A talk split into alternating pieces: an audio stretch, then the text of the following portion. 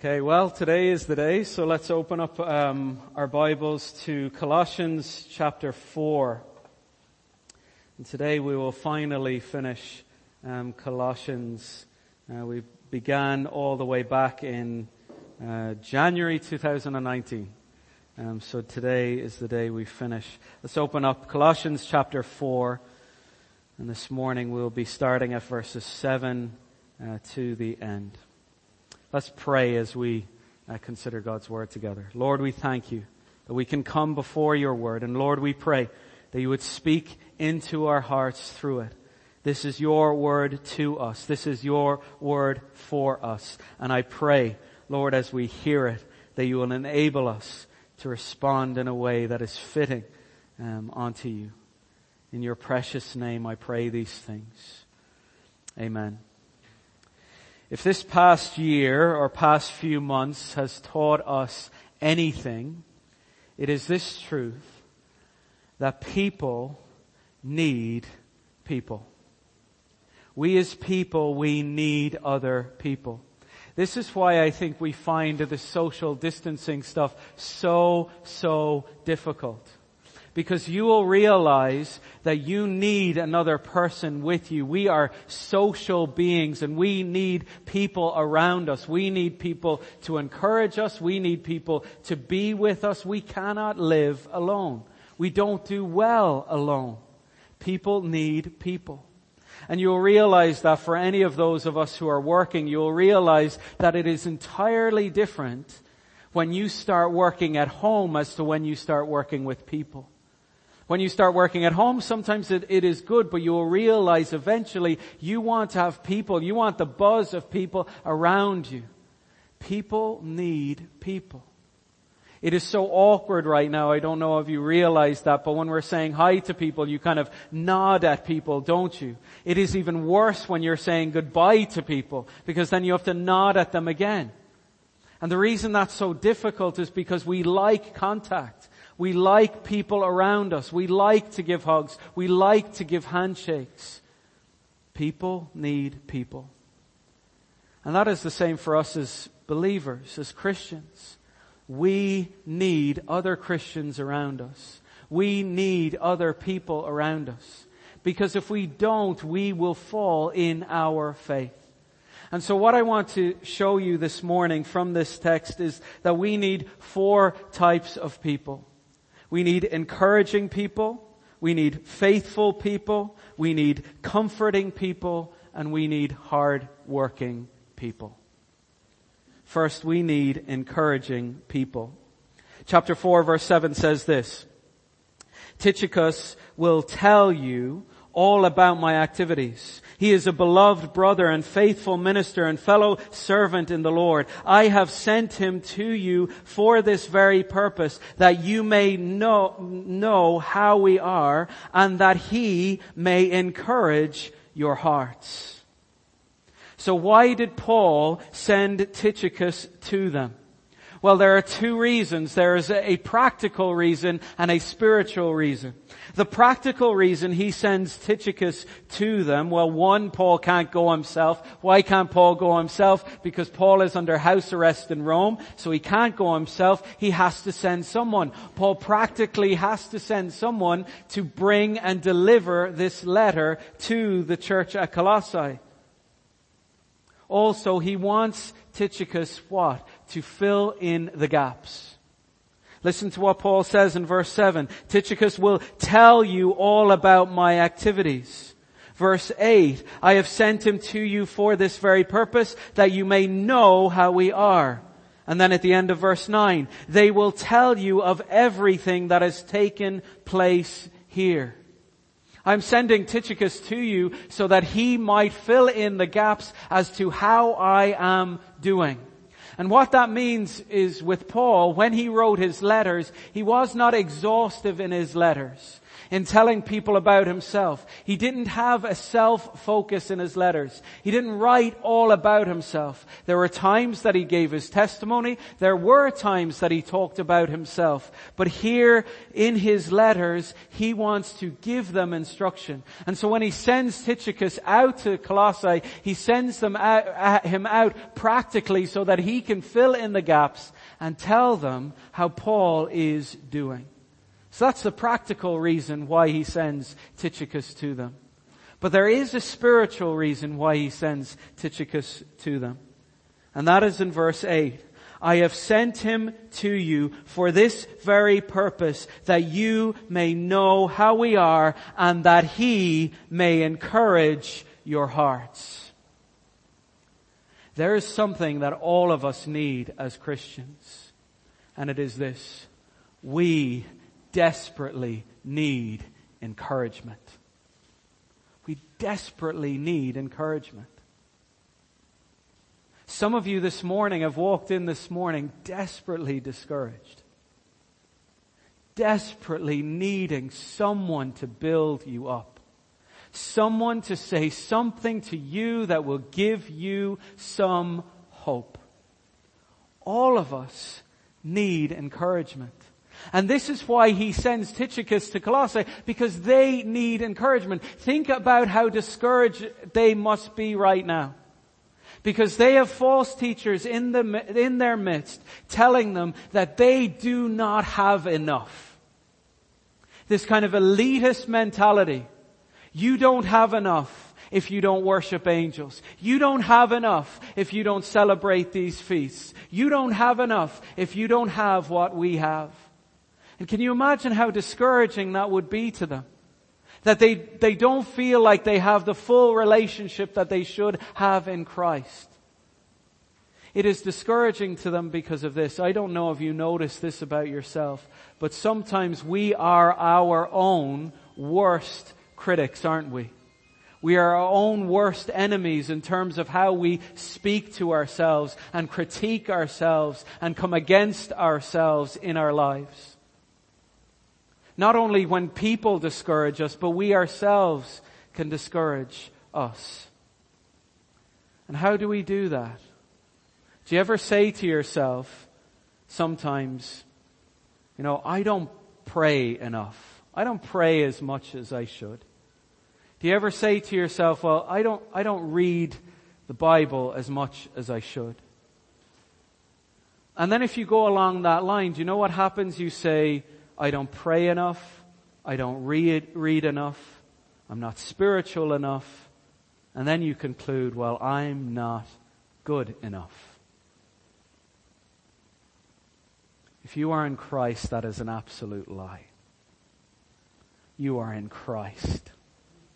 He has made you in Him. You are the righteousness of Christ if you have believed in Him by faith. And so why is Tychicus coming? Tychicus is coming to encourage them. And that's what Paul wants for them. He wants them to be built up. He wants them to be encouraged. And we see this in three ways. First, by writing the letter.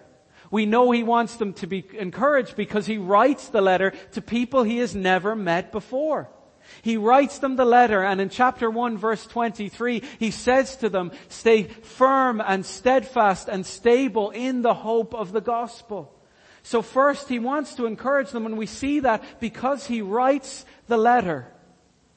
We also see that he wants to encourage them because he's willing to suffer for people he does not know.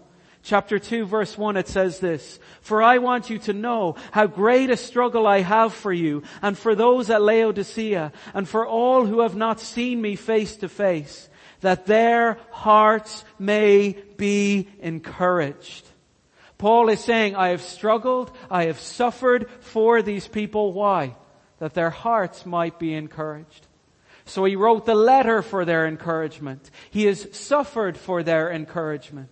And now we hear he is sending someone for their encouragement. I am sending Tychicus to encourage you and build you up, to give you confidence. That is what encouragement is. It is giving someone confidence, building someone up in their faith. Where would we be if people did not encourage us? I remember at M C C camp a few years ago, a long, more than just a few years ago, but a few, few years ago, there I was in M C C camp, and that guy, Walter Burrell, came up beside me. Some of you will know him. And he said, "Shane, tonight what I want you to do is share your testimony.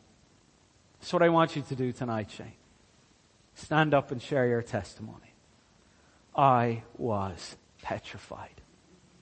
I was petrified. I didn't want to stand up in front of these people. And they do this, this circle thing where everybody sees you as you stand up. And it's kind of this circle, and the, then there's this fire, and everybody's watching you. Shane, I want you to stand up, and I want you to tell them your testimony, your story about how Jesus has changed your life. I would not be here if I didn't have him say to me, "You can do that. Stand up, you can do that, it's okay." And it wasn't just that one moment. There were many moments along my life where people said, "Yeah, stand up and read. Stand up and do that. You can do that." Why? Because I was petrified of reading in front of people. I was the guy who always made mistakes in class. Always. I would be sent aside for, you know, the, the special reading group, you know. Everybody knows that special reading group. That was me. If someone didn't tell me, "You can get up and, and we'll allow you to read and you can do it and it's okay," I wouldn't have been able to do it. We desperately need encouragement in our lives. And so that is what I hope that this church will be. That we will be an encouraging church that constantly seek to build each other up. Not give each other false flattery, but build each other up. Tell each other, give each other strength that we, we can do these things. Remind each other when we are feeling low that there is no more condemnation for those who are in Christ Jesus. Building one another up and reminding one another, no, you have Jesus. You have him. He saved you from your sins. But we need to speak that into each other's lives. Have you ever thought an encouraging thought in your head towards someone? Man, they're, they're good at that. Man, I'm glad they did that. What often happens to us as Christians is this. We keep that thought in our heads and we don't share it out. What I want to encourage you is don't keep those thoughts in your head. Say it to people. Encourage people. Thank people. Keep that language there. And there is another reason why I think we need to be encouraging, and it is this.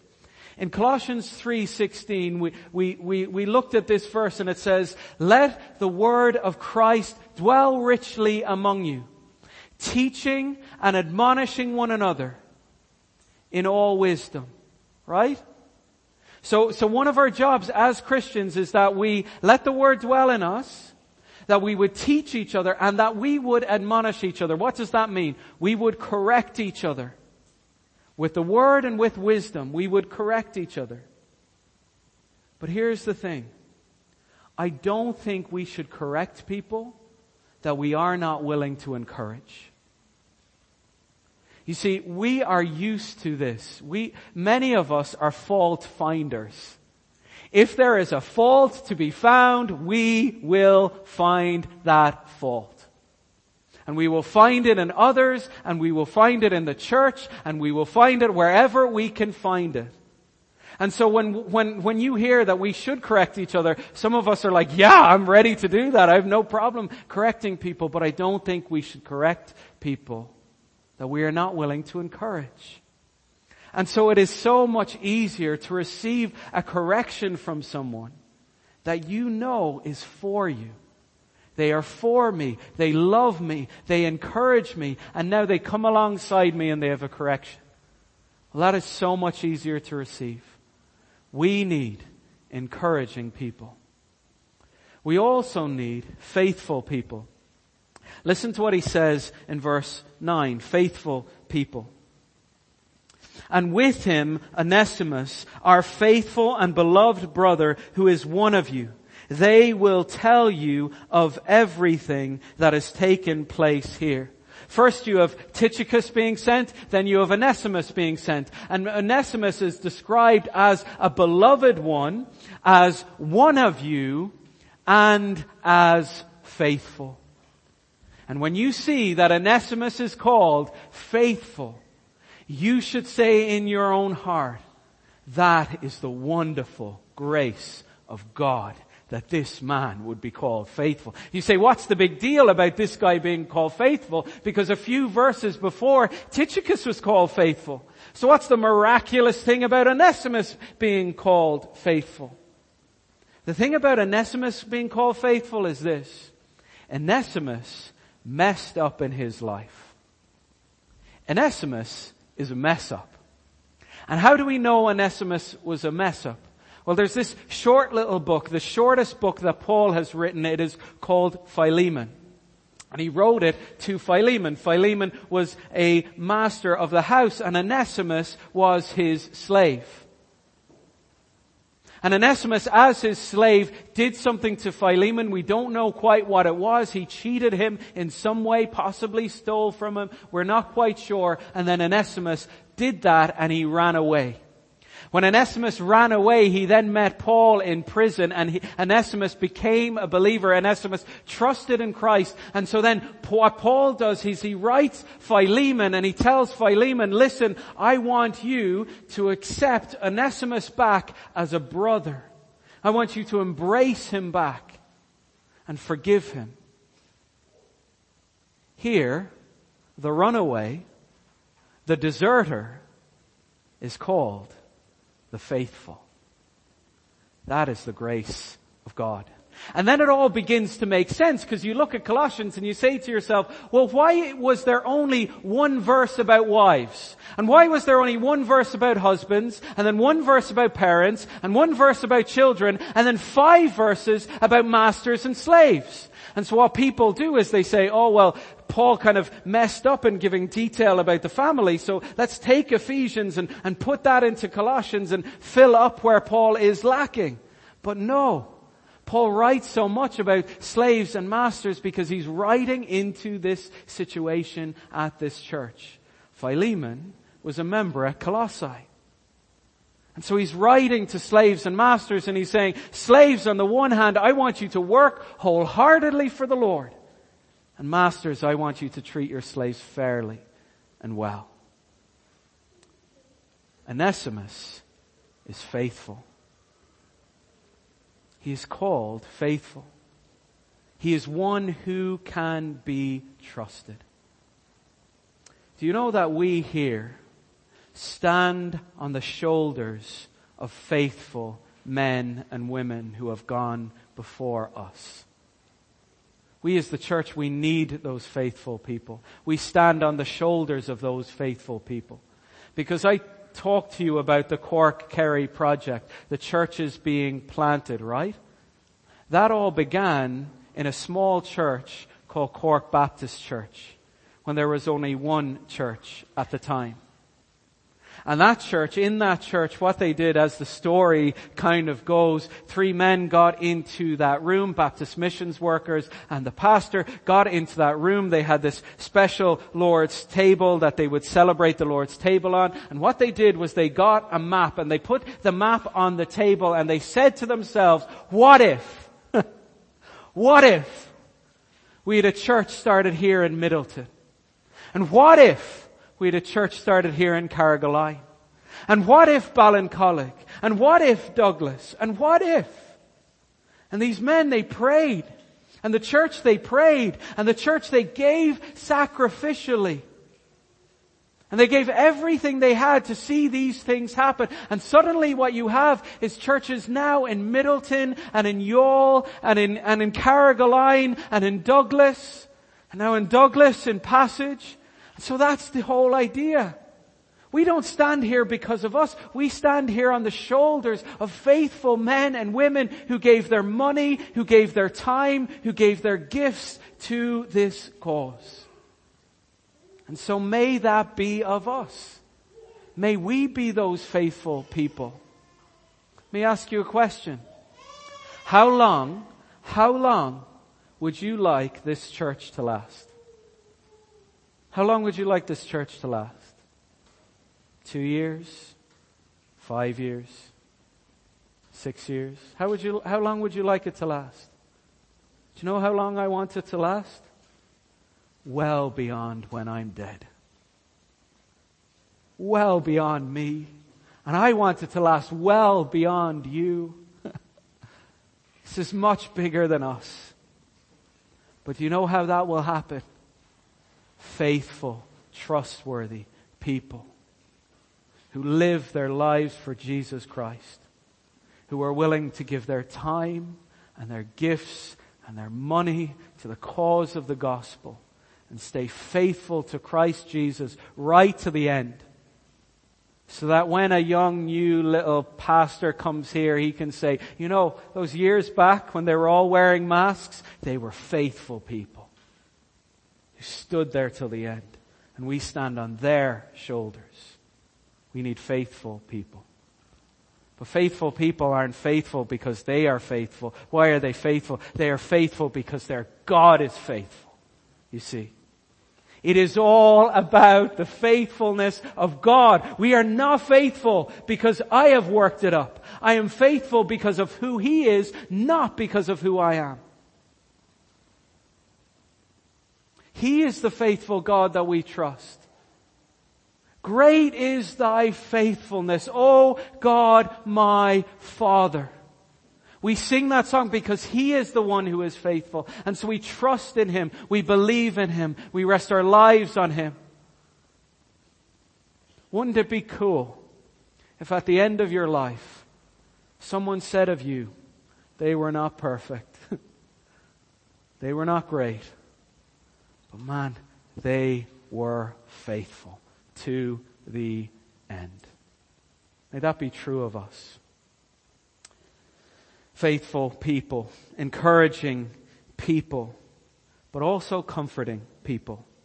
Verse ten, look at verse ten.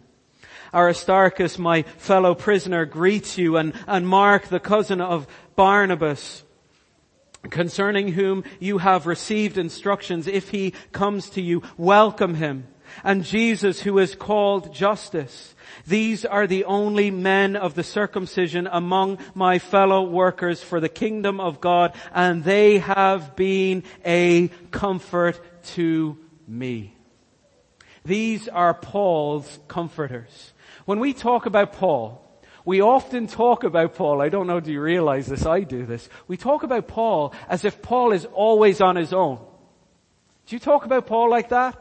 The, and, and preaching and in the church, we always talk about Paul as if Paul was just this lone ranger on his own. But what, if you start to look carefully, you start to realize this guy was never on his own. Paul was never on his own. He couldn't have been on his own because he couldn't have done this stuff alone. Paul needed guys around him. He needed support around him. He needed comforters around him. So then you start looking at the letters and you start thinking to yourself, everybody says Paul wrote all these letters, and he did write all these letters. But at the start of a lot of them, he mentions other people. Colossians, who was with him at the start? It was Timothy. He says Paul and Timothy, doesn't he? And in, and in two Corinthians, he says Timothy. And then in, in first and second Thessalonians, he says, um, Silvanus and Timothy greet you with me. You see, he wasn't alone. Even Romans, the great Romans, he, he dictated that to someone else who was there, who wrote it. There was always people with him. On his first missionary journey, was he alone? No, Barnabas was with him. On his later missionary journeys, was he alone? No, Silas was with him, and others partnered with him along the way. He was never, ever alone. He couldn't have lived it alone. Even when he's in prison here, what does verse ten say? My fellow prisoner greets you. And some people believe that this guy might have come alongside and, and imprisoned himself in one way in order to be with Paul. I don't know, does the passage prove that? But I think it is clear that people are with him. How does he say, um, Aristarchus greets you, and Mark greets you, and Justus greets you, unless they were with him? So what do we need as people? We need other people who are going to be with us. We cannot do this alone. Can you imagine this room if we were alone? If you just came here on your own? If I came here on my own? I might still preach, but it'd be fairly discouraging. Can't do these things on our own. People need people. We need each other. We need to come alongside each other. We need to help each other. We need people around. You cannot live this Christian life alone. Too many people think they can live this Christian life alone. I'm glad for that technology. But if people would use this technology as an excuse to sit at home alone, they are not going to grow in our, their faith, because people need people more than we need screens. We need each other. What do we need each other for? Paul said he needed them for comfort. He needed them for the highs and lows of life. And so what that means for us as a church is, if we are going to remain faithful, right? If we're going to ma- remain faithful in this church throughout the years and, and be here throughout the years, what does that mean? We're going to live life together. And if we live life together, faithfully together, do you know what's going to happen? Life is going to happen to us. We are going to go through the ups and the downs of life together. It's no stretch of the imagination to say that one day tragedy is going to strike the lives of some people in this church. So what are people going to need in that time? People who are ready to comfort and care and come alongside and be about other people. Just like they were with Paul. Paul, you're in prison. We're going to go with you. We're going to sit with you. We're going to be with you. We're going to, you're going to write the letters and we're going to carry them for you. We're going to walk the distance when you can't walk. We're going to stand before you. We're going to be with you. We're going to comfort you. And you're going to be able to do this. It's never to be lived alone. And if we are going to comfort each other, what does that mean for us? It means at some level, at some level, we as a church are going to need to learn how to be transparent with each other. At some level, we are going to need to learn how to tell one another when something's going on. How can people comfort you if they don't know what's going on with you? So we must come alongside one another and comfort one another in this way, in this church. We need faithful people. We need encouraging people. We need comforting people. What's amazing about verse ten is he mentions this guy, Mark. He mentions Mark. And when you see the name Mark, you should say, the grace of God. That's the grace of God. Because Mark, do you know who Mark is? Mark's another deserter. That's who Mark is. See, Paul on his first missionary journey in Acts thirteen, it talks about Paul going with um, this guy Barnabas, right? And Barnabas, in this first missionary journey, he seeks to bring along his cousin. His cousin's name is John Mark. So he brings John Mark along with Barnabas and Paul on the first missionary journey. And guess what Mark decides to do? Halfway through the journey, Mark leaves. We don't know why, but he deserts them. Then it comes time for their second missionary journey in Acts fifteen. They come together for their second missionary journey, and I guess they have their meeting. Paul and Barnabas, they get together, and Barnabas has this idea, and he says, you know what, I have, I have this cousin, his name is Mark, shall we bring him along? Do you know what Paul says? Paul says, no way. That guy's a deserter, we're not bringing him. And so what it says in Acts fifteen is that Paul and Barnabas have a sharp disagreement. So sharp, in fact, that Barnabas goes off on a separate mission and takes Mark, and Paul goes off on a separate mission and takes Silas. And what God is sovereign in all of that, in doing, is, is, is the gospel spreads despite their failures. Right? It goes to more places even with their argument. But now, who do we have here mentioned but Mark? Mark is with me. And Mark is comforting me. In fact, in Paul's last letter to Timothy, do you know what he says in to, about Mark? He says this, "Get Mark and bring him with you, for he is very useful to me for ministry." Mark, the failure, becomes Mark, the comforter. Amazing. Onesimus, the failure, becomes Onesimus, the faithful. Amazing. Just because you failed in the past, listen to me, listen to me. Just because you have failed in the past, it does not mean that God won't use you in the future. Just because you have failed in the past, it does not mean that God will not use you in the future. So in this church, I hope there will always be grace upon grace for those who say, you know what, I've messed up, but I want to serve Jesus again. And we can say, yes, come. You can be part of us, the comforter. Encouraging people, faithful people, comforting people, finally hard-working people. Verse twelve. Epaphras, who is one of you, a servant of Christ Jesus, greets you, always struggling on your behalf in his prayers, that you may stand mature and fully assured in all the will of God. For I bear, bear him witness that he has worked hard for you and for those in Laodicea and in Hierapolis. Epaphras is the hard worker. Now notice in verse twelve what it says about Epaphras. Epaphras, who is one of you. That is the same description that is given of Onesimus in, in verse nine.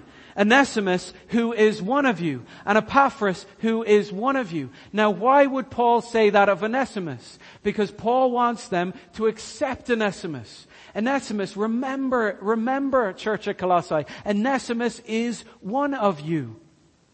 Now remember also that Epaphras is one of you. Because they've got to be scratching their heads. How did Paul end up writing this letter to us?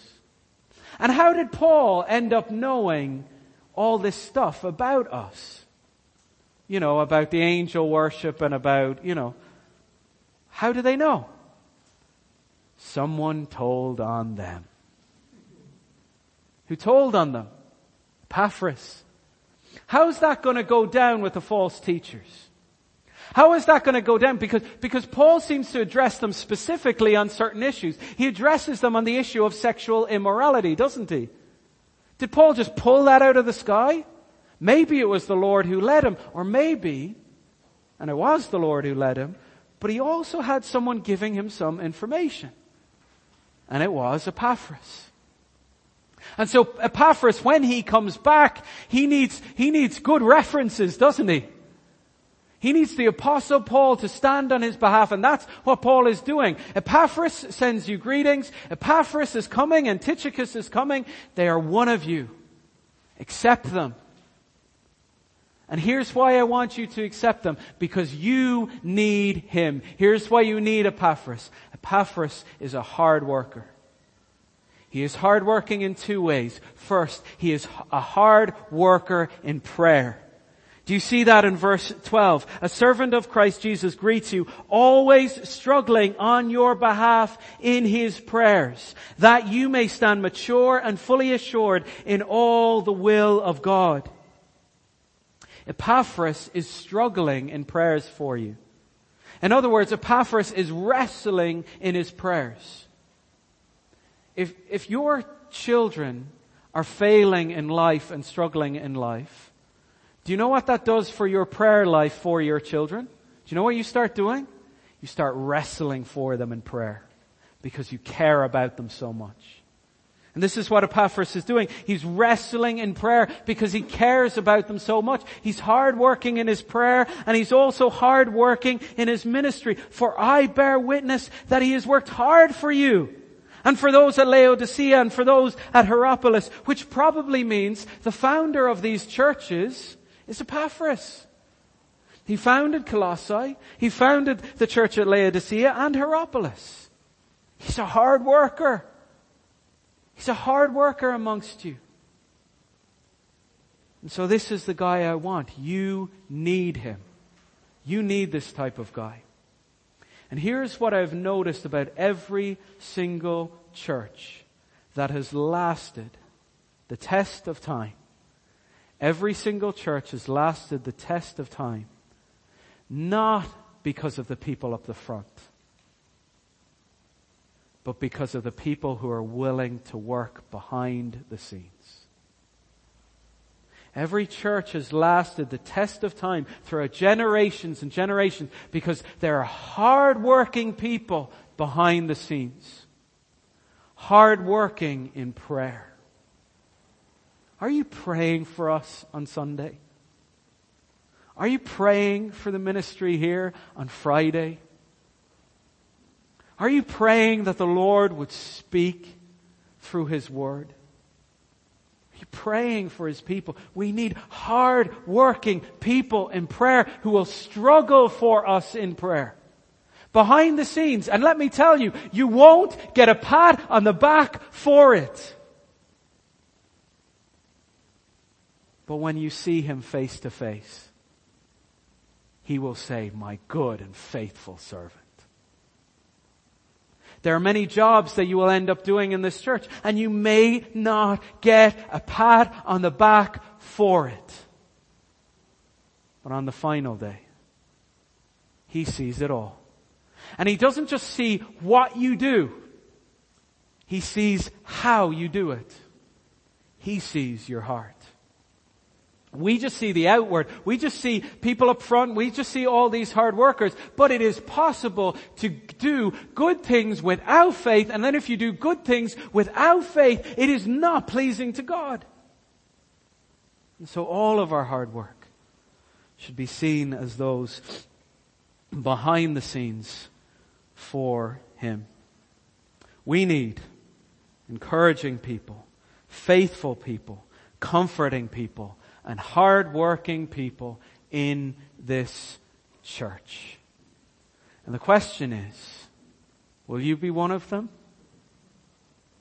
Will you be one of them? Because I believe that is what God is calling you to do. Here's my struggle. Can I be honest with you for a second? Paul, in the end of his letters, he's he's he's so kind of scattered, you know? He says all these kind of things. So I struggled. I was like, how do I finish? How do I finish? Let me finish quickly with three brief things. Because I think he finishes with three brief things. Here's the first thing he finishes with. Uh, verse fourteen. He talks about other people. Luke, the beloved physician, greets you, as does Demas. Give my greetings to the brothers at Laodicea and to Nympha and the church in her house. And so what Paul does is here is he mentions other people. Now notice when he mentions the people before, he mentions their characteristics. They're encouraging, they're faithful, they're hardworking. But here he just mentions who they are. Luke the physician and Demas and the Nympha who uses her house. And he just mentions other people. Interestingly for us, verse fourteen, this is how you know that Luke is a physician. Not because Luke says it in his gospel, but because Paul says it in Colossians, other people. And then he says two things. He ends with two commands. Read and remember. Verse sixteen. And when this letter has been read among you, it is also read, it is also to be read in the church of the Laodiceans. And see that you also read the letter from Laodicea. And say to Archippus, see that you fulfill the ministry that you have received in the Lord. What does he say? Read it in your church. Read it in other churches. Keep reading it. What does that say to us about the Christian faith? The Christian faith involves reading. Our faith is a reading faith. Our faith is, is, is around this book that is to be read. And so when we have readers get up to read, we have that for a purpose. Paul says, do not give up the public reading of the Word. That's why we have readings up here. Because that's what we're called to have. We're not seeking other people's opinions. And so you say to me, very simply, Shane, when you're preaching, why don't you do this most of the time instead of doing this most of the time? The reason I don't do this most of the time and do this most of the time is because I want you to communicate to you that what I am saying isn't from me, what I am saying is from this. What we are reading is from this. And we need this letter for us. And finally, Paul ends by saying, I, Paul, write this greeting with my own hand. Remember my chains. Grace be with you. Paul writes and he says, don't forget me. Remember me. Be with me. Comfort me. Encourage me. Remember my chains. Remember what they are for. They are for the gospel. And that ends the book of Colossians, brothers and sisters. And you know what that means? sixty more to go. And if there's sixty more to go, do you know what that's going to mean? We need faithful people. Let's pray. Lord, we thank you for your word. And we pray that you by your word will move by your Spirit, that we might be those encouraging people. people, faithful people, comforting people, and hardworking people for the glory of your name. Lord, you have been faithful to us, so we pray that we will be faithful to others. In your precious name, amen. Let us stand and sing, Faithful One, So Unchanging, before we celebrate the Lord's table together.